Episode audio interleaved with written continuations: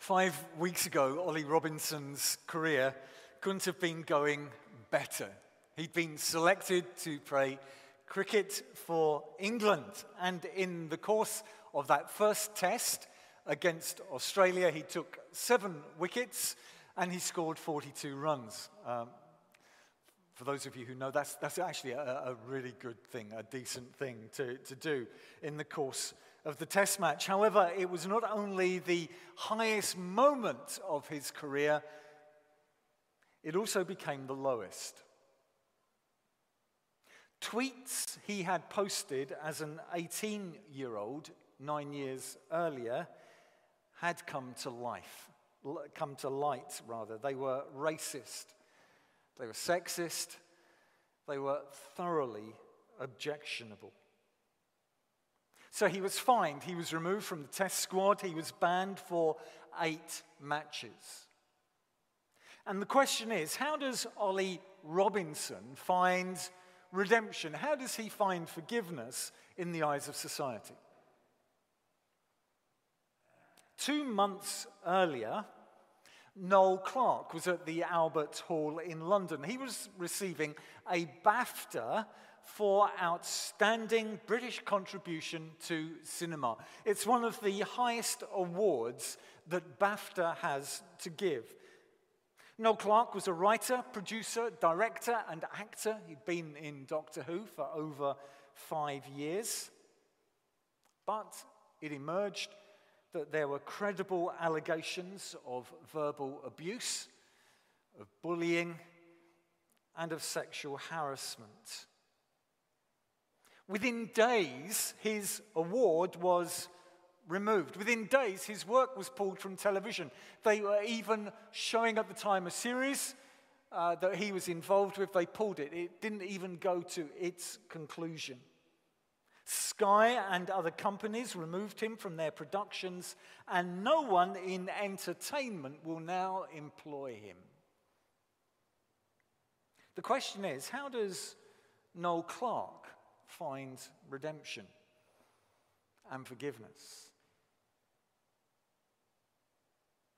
Double murderer Colin Pitchfork will be allowed to leave prison after having been jailed for life for strangling 15 year olds Linda Mann and Dawn Ashworth in Leicestershire in 1983 and 1986. He served 33 years in prison. And the parole board have declared that he is safe. But the local MP stated this even though some 30 years have passed, this isn't the sort of crime that one can ever forget.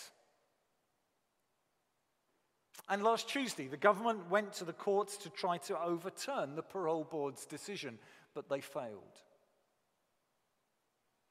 My question is how does Colin Pitchfork find redemption and forgiveness? And maybe the even bigger question for some here this morning is how do you deal with your past? How do you find redemption and forgiveness for those things that you're ashamed of? Maybe you're haunted by some foolish actions and decisions. Maybe you dread your digital fingerprint reappearing from things you said and posted on social media because you know they can never be erased. My friends, where do you go with your issues?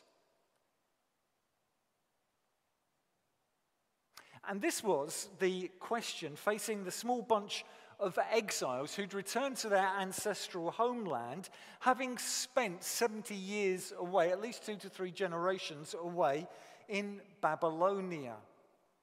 Some had returned under the leadership of Zerubbabel, and they'd eventually managed to rebuild their temple, which was so important and so central to their corporate life together.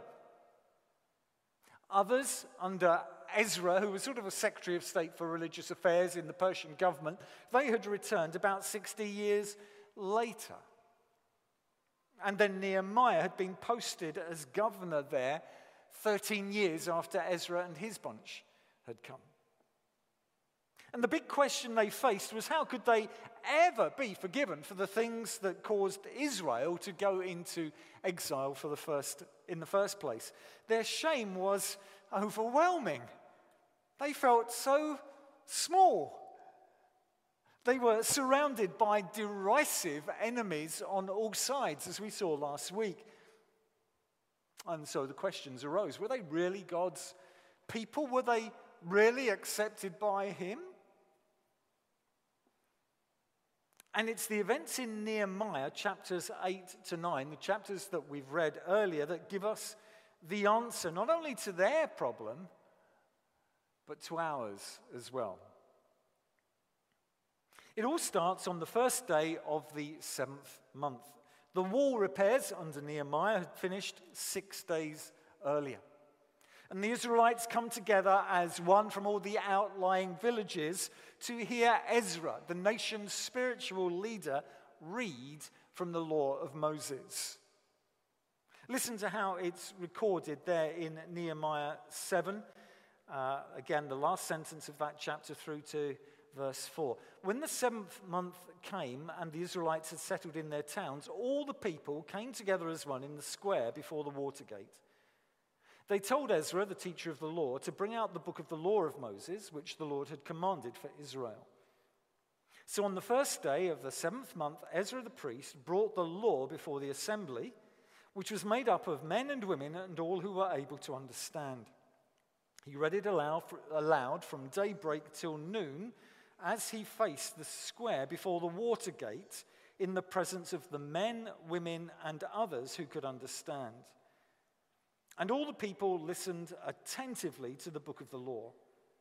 Ezra, the teacher of the law, stood on a high wooden platform built for the occasion. Now, what, what, what's happening here in this scene that's being described for us? Because this is clearly not spontaneous. You see, a high wooden platform has already been erected for this purpose. Actually, what becomes apparent is that for the past 13 years, Ezra has been teaching the people about the history of their nation and about their law, the law of Moses. For we realize actually that this gathering is in obedience to what the law commanded. In fact, when you go to that law, particularly there in the Pentateuch, the first five books of the Bible, uh, we read this, the, the fifth of those books, Deuteronomy 31. I'll read from verse 9. So Moses wrote down this law and gave it to the Levitical priests who carried the Ark of the Covenant of the Lord and to all the elders of Israel. Then Moses commanded them at the end of every seven years, in the year for cancelling debts, during the Festival of Tabernacles, when all Israel comes to appear before the Lord your God at the place he will choose, you shall read this law before them in their hearing. Assemble the people men, women, and children, and the foreigners residing in your towns, so they can listen and learn to fear the Lord your God and follow carefully all the words of this law. Their children who do not know this law must hear it and learn to fear the Lord your God as long as you live in the land you are crossing the Jordan to possess. So you see, this gathering that we're looking at, this gathering in Jerusalem under Ezra, is at the very time that was stipulated by Moses back there in uh, the law book of Deuteronomy. And the people's insistence that Ezra should bring out the law and read it to them flows from what they had learned from this command. But, but actually, there's another echo to this from their history that we're also meant to remember here. And that leads me to my first point, which is this God's word points to the true king. God's word points to the true king. See, I don't know if you noticed, but although reading God's law to the people was commanded by Moses, the building of a platform to do it from wasn't. It, it's not there in that passage in Deuteronomy. So the fact that they made this platform, is that just a, a sort of a practical, pragmatic thing? To make sure everyone could see and hear? Or is there something else going on? Well, go back to the original dedication of the first temple by Solomon. For we read this in 2 Chronicles, part of Israel's previous history, there in 2 Chronicles 6, verses 12 to 13. Then Solomon stood before the altar of the Lord in front of the whole assembly of Israel and spread out his hands. Now he had made a bronze platform, five cubits long, five cubits wide, and three cubits high, and had placed it in the center of the outer court. He stood on the platform and then knelt down before the whole assembly of Israel and spread out his hands toward heaven. So, what you have here is Israel's king standing on the platform. You see, it was the king who issued regulations, it was the king who guided the nation's life, it was the king that you looked to. But in the time of Ezra and Nehemiah, there is no king. Their kings have been killed.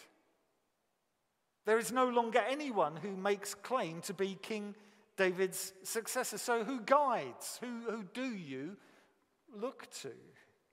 Well, the inference here is clear. It's not Ezra, it's not any of the other 13 Levites who are standing on the platform with him, it's God's word.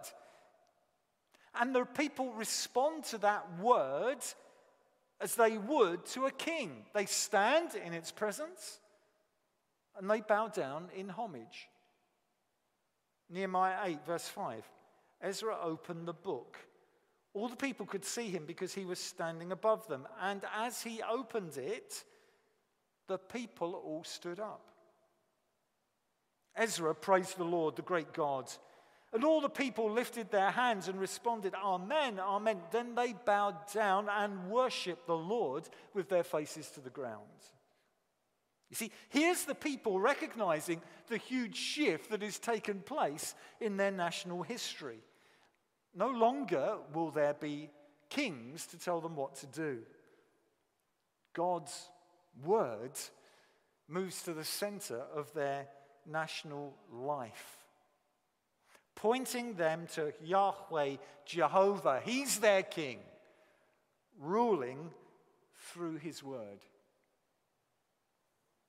And so it is for God's people today. We're not to be controlled by powerful individuals or big personality leaders. The, the evangelical church, sections of the evangelical church, even at this moment, have, have just been devastated by these great big charismatic, I use the word with a small c, charismatic leaders, you know, big personalities, and sort of inviting this personality cult, follow me, and then suddenly discover that these are very flawed individuals who abuse and misuse their power.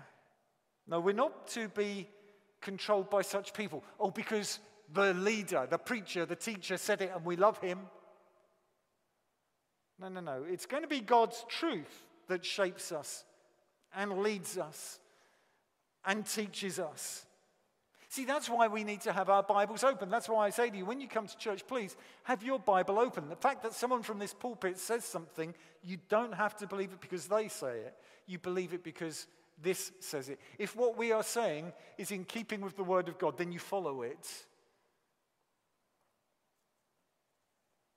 We need to check out what's being said. And we must be obedient to that word in every area of our lives. There, there are some churches that I've been to. Uh, I particularly remember uh, a church in America, in California, that I went to. And, and the practice is that when it comes to the reading of the Bible, everyone stands. It was a bit of a shock at the time. I wasn't expecting that. But we stood, and then I thought, actually, this is, ah, this is pretty good. I, I like this. This makes a lot of sense. I understand why you're doing it. You see, in our services, this is the only time when the Bible is read when we can be sure that God is actually speaking.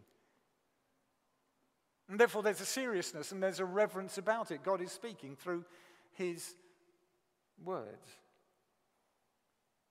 And my friends, the question is this Have you put yourself under God's authority, or are you still following your own collective wisdom to, that suits you? Because so often the reality is we, we, we take a bit of experience here and a bit of wisdom and a bit of pub gossip there, and we put it all together in some big mishmash, and we say, yeah, this is how I guide my life. And that can be so flawed, it can be so downright stupid at times. Whereas we need to be those who follow the word of God, who take it seriously, who let God's wonderful word guide us. Okay, let's move to my second point, which is this God's word exposes our painful rebellion. God's word exposes our painful rebellion. It doesn't just point us to the true king. At the same time, it exposes our painful rebellion. Because Ezra and his Levitical attendants took great care to make sure that everyone could understand what they were hearing. It even seems there may have been a group of Levites who moved among the crowd, explaining and applying what the people were hearing. Um, it, it, it seems likely that during the reading of these scrolls, it wasn't books with pages, but scrolls that Ezra were doing, there, there would be some breaks. Maybe for Ezra to get a glass of water or for the next scroll to be brought up and for its place to be found. And, and there would be these Levites and they would be going amongst the people who'd be standing there and they'd be going, Do you understand this? Do you realize what it means for you? Do you realize this is how it can be applied to your life? And, and, and this was a painful business for the people. We read this in Nehemiah 8, verse 8. They read from the book of the law of God, making it clear and giving the meaning so that the people understood what was being read. Then Nehemiah the governor, Ezra the priest and teacher of the law, and the Levites who were instructing the people said to them all, This day is holy to the Lord your God. Do not mourn or weep. For all the people had been weeping as they listen to the words of the law. Weeping as they listen to the words of the law. You see, this is what God's word can do it exposes our rebellion and sin. It, as it were, it excavates the human heart and it cuts through all our excuses and all our self righteousness. And it reveals to us how deeply and actively sinful we really are. I don't know if you listened to Colin Rogerson's message last Sunday evening. It was so helpful. And Colin was saying, you know, the authentic self, when you dig down and you uncover the authentic self, the authentic self, my friends, is not something to be proud of and gloried in. Our authentic self is deeply broken. You see, the tragedy is that so many have such a superficial view of God's law. They just regard it as a sort of a code for living. Oh, yeah, I try and do my best because that's what the Bible teaches.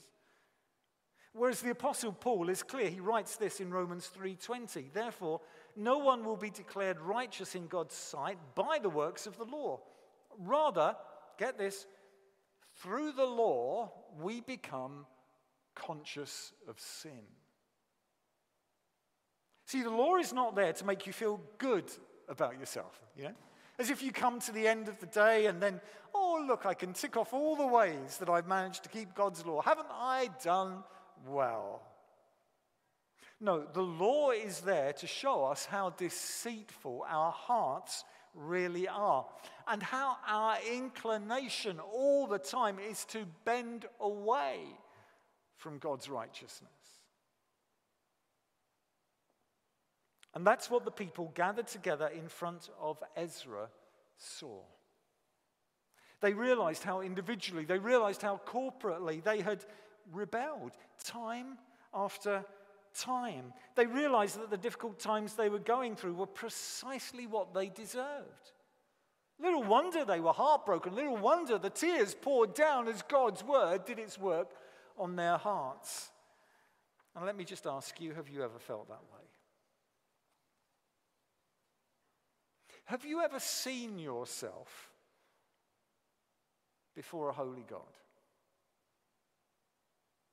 Has God's word ever cut through all your excuses and all your boasting and all your positive thinking?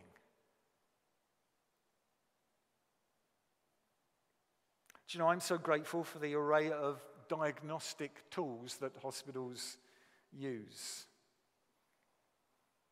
Some of them aren't pleasant at all. I can vouch for that from personal experience. Some are downright painful. But if it leads to an accurate diagnosis of my condition, then I'm really grateful. See, I don't want a doctor who just takes a look at me and says, okay, Andy, yeah, you look all right, off you go. no, no, no. I want the tests that expose my true medical condition. And that's what God's word does. Do you want to know how you really are doing? I'm not talking here medically, I'm talking about you your personality, your soul before a living God, do you want to really know? Then you go to God's word, you go to the law, and it exposes our weakness and our failure and our sin and our inclination all the time to bend away from righteousness. So God's word exposes our painful rebellion. But thirdly, wonderfully, God's word reveals God's heart of love. God's word reveals God's heart of love. See, Nehemiah the governor is present at this gathering. In fact, it's the only time when Nehemiah and Ezra we find them overlapping in the passage.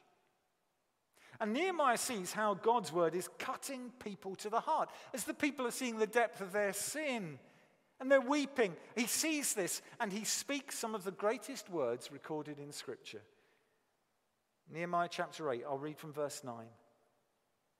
Then Nehemiah the governor, Ezra the priest and teacher of the law, and the Levites who were instructing the people said to all of them, This day is holy to the Lord your God. Do not mourn or weep.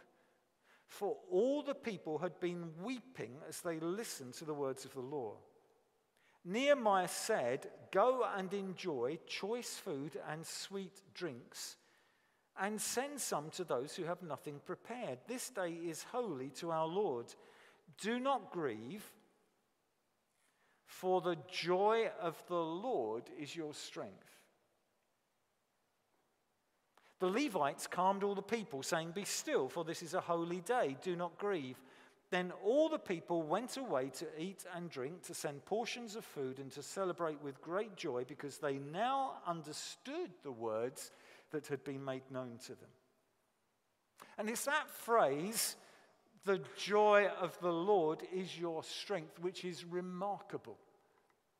See, on the, on the surface, it looks like one of those meaningless cliches that litters Christian conversation. You know, someone comes up to you, oh, don't worry, brother or sister, the joy of the Lord is your strength. And I'm going, what? But actually, when you understand what it says, this is one of the most glorious phrases ever. Let's do some unpacking. First of all, that word strength the joy of the Lord is your strength. That word strength is most often translated in the Old Testament, actually, not as the word strength, but as the word refuge. That's its better meaning. And it makes better sense in this context as well. The people are weeping. They're convicted. What they need is a refuge, somewhere to go with their sin. Secondly, you'll find the name Lord, the, the joy of the Lord. If you've got your Bible open, you will see it's in capital letters, unlike the uh, word Lord in the previous line, which is, a, which is a different Hebrew word. And that word Lord, Yahweh, is all about God being the one who keeps his covenant, who keeps his promises. It's God's covenant name. For thirdly, you see, that then makes sense of the joy of the Lord. What is this joy? It sounds so vacuous, you know, the joy of the Lord. But in the context, we can now see that this joy is all about God's covenant relationship with his people. It's God's joy in them. So, what are the people to do with their tears and with their sadness as they realize how badly they've broken their side of the covenant with God? There to find their refuge in the truth that God's part of the covenant means He delights in them. Let me give you sort of another translation. God's joy in you will be your refuge when you feel devastated.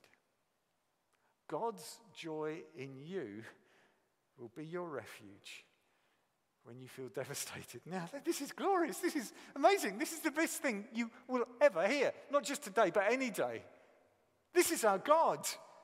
But, but maybe you're finding it somewhat mystifying. You pictured Almighty God as that very stern, unsmiling, grandfatherly figure who's always ready to beat you down whenever you fail. My friends, how wrong could you be? That's just a lie from Satan that needs immediate correction in your mind. In fact, when you go over to chapter 9, you'll find a more detailed commentary of chapter 8 as we hear the Levites really sort of summarizing what's been going on in a most wonderful prayer. And that prayer book is, that prayer rather, is bookended by references to the covenant. You'll see it's all in recognition of the covenant. So it be, begins, sort of Nehemiah 9, verse 8. You, that is God, made a covenant with him, that is Abraham, to give his descendants the land of the Canaanites. So it starts with the covenant. And then the rest of this prayer is working out God's covenant with the people. And then you get to verse 32, the other bookend, and it says, Thou therefore, our God, the great God, mighty and awesome, who keeps his covenant. Here's the explanation his covenant of love. That's it. That's the covenant. A covenant of love. In fact, just look at some of the descriptions that lie between this covenant sandwich, right in the middle. Chapter 9, verse 17. But you are a forgiving God, gracious and compassionate and abounding in love. Verse 19. Because of your great compassion, you did not abandon them. Verse 25, they reveled in your great goodness. Verse 27, in your great compassion, you gave them deliverers. Verse 28, in your compassion, you delivered them time after time. Verse 31, but in your great mercy, you did not put an end to them or abandon them, for you are a gracious and merciful God. Now, do you get it? That's God's side of the covenant. It's to love and it's to delight in his children. The prophet uh, Zephaniah put it like this Zephaniah 3, verse 16. On that day, they will say to Jerusalem, Do not fear Zion, do not let your hands hang limp. The Lord your God is with you, the mighty warrior who saves. He will take great delight in you. In his love, he will no longer rebuke you, but will rejoice over you with singing. He will rejoice over you. And the Jews knew that. In fact, as they'd been listening through to the law that Ezra was opening up before them, they knew that God made himself known to Moses. They know that part of Israel's history where Moses said to Yahweh, and he said, Lord, who are you? Really, I want to know you. And the Lord said, I will, I'll reveal myself to you. I'll let you know who I am. And we read this in Exodus 34 from verse 5. Then the Lord came down in the cloud and stood there with him and proclaimed his name, the Lord. And he passed in front of Moses, proclaiming, now here it is, here is God's self revelation. Get it? The Lord, the Lord, the compassionate and gracious God, slow to anger, abounding in love and faithfulness, maintaining love to thousands, and forgiving wickedness, rebellion, and sin. And they no doubt would have remembered the promises given by Isaiah, one of the more recent prophets in their history. There in Isaiah 55, verse 6 Seek the Lord while he may be found, call on him while he is near. Let the wicked forsake their ways, and the unrighteous their thoughts. Let them turn to the Lord, and he will have mercy on them. And to your God, for he will freely pardon. My friends, here's what to do with your sin. Here's what to do with your guilt and your shame and your failure. Here's the one to run to. Here's where you find redemption and forgiveness. Paul writes to the Romans in chapter 5, verse 8, but God demonstrates his own love for us in this while we were still sinners, Christ died for us. My friend, this isn't just a promise for the people in Ezra's time, broken by the law as they saw their sin. This is a promise for you and for me. The God of love has made a way to justly deal with sin and to reconcile us to himself. And his name is Jesus. And the way is the cross, where Jesus Christ, the God man, truly man, truly God, came and died in the place of rebels and failures and sinners like you, like me. And he took what we deserve. He took our hell and our sin and our separation. And we are credited remarkably with his obedience, with his righteousness. How amazing. How stupendous. And my friends, this invitation is for you. As we've seen, the writer says, Let them turn to the Lord, for he will have mercy on them. And to our God, for he will freely pardon. You might be here this morning and you're saying, No one could forgive me. If you, and if you knew the stuff I've done, oh, Andy, this is lovely for decent people, nice people, middle class people, whatever, but it's not for me.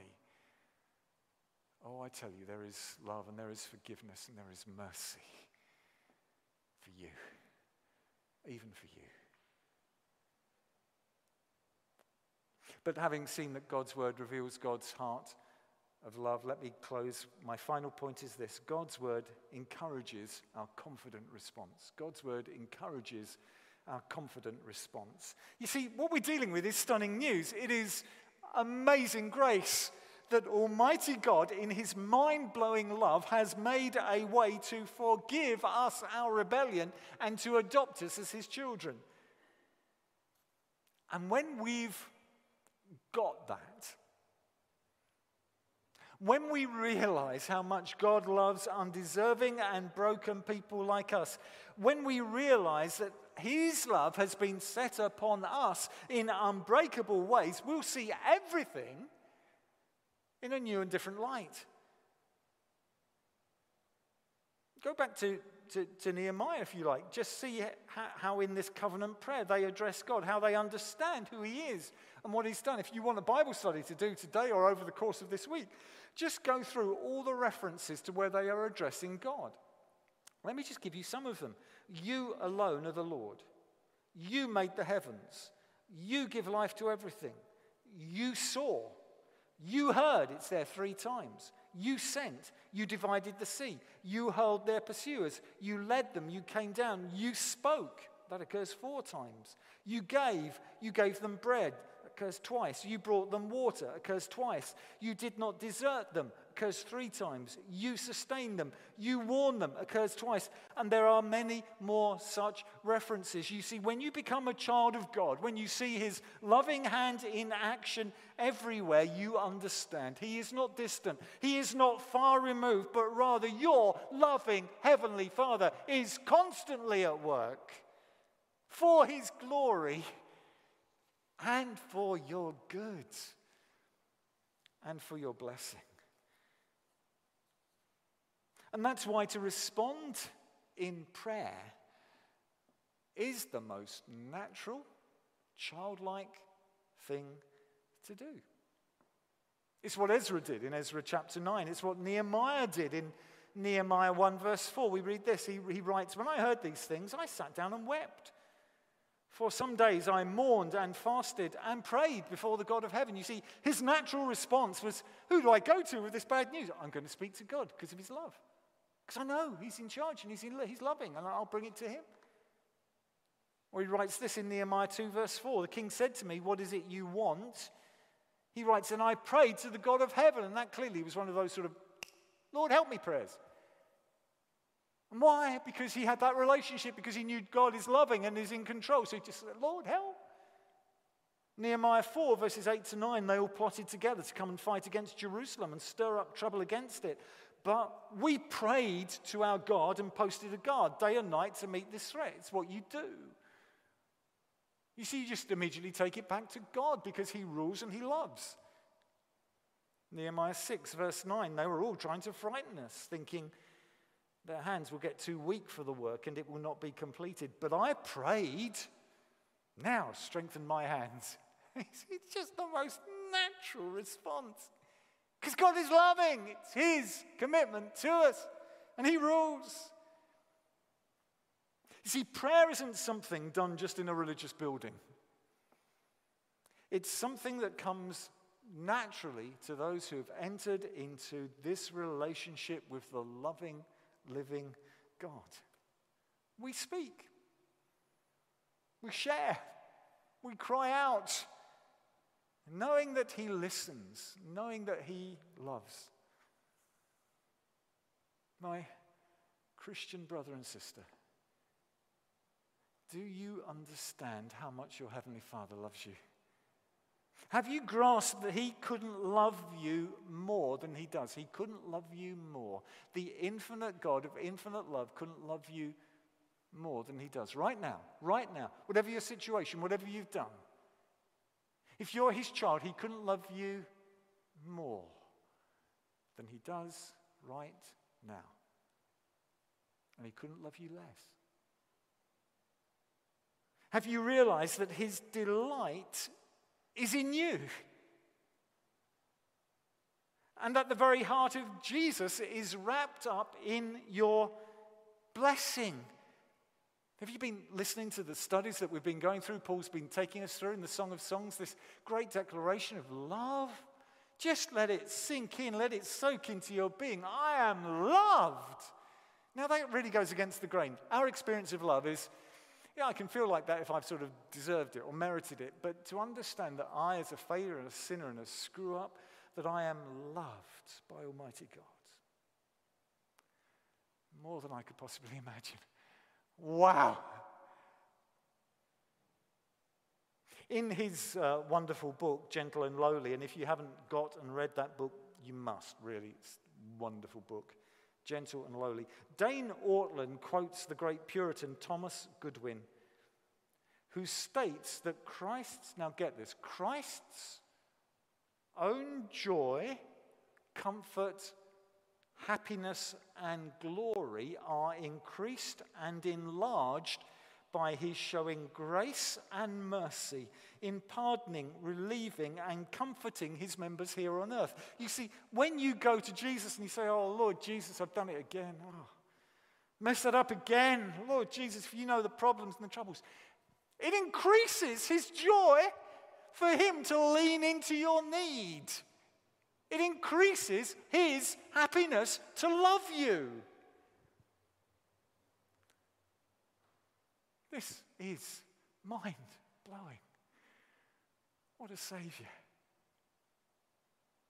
So talk to Him. Open your hearts to Him, whatever situation you face, however many the tears you shed. Look, I know that some of you here in this congregation, even sat here in front of us, you're going through really tough times. It's heartbreaking. There are things some of you will only share with a few who are really close to you. It's difficult to make sense of. But my friends, oh, that we would have our eyes open to see the love of God folks like us and to go to Him and speak to Him and call out to Him and to delight in him. My friends, come to him.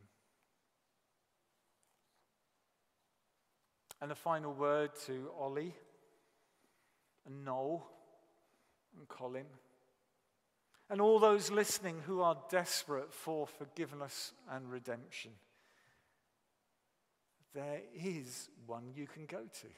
There is one who heals the broken hearted. There is one who offers new life to all who will trust in Jesus. My friends, seek him now. Call out to him. and he will answer. He promises he will answer. He promises he won't turn any away. Whatever your situation, you may not be a Christian. You may say, I've held out against him all my life. My friends, come now. Come to the one who invites you, the one of love, and find his forgiveness. My Christian brother or sister, come, come now to the one who says, Why are you handling that problem on your own? I love you. Call out to me. Rest in me. Come. Come to him now. Let's pray.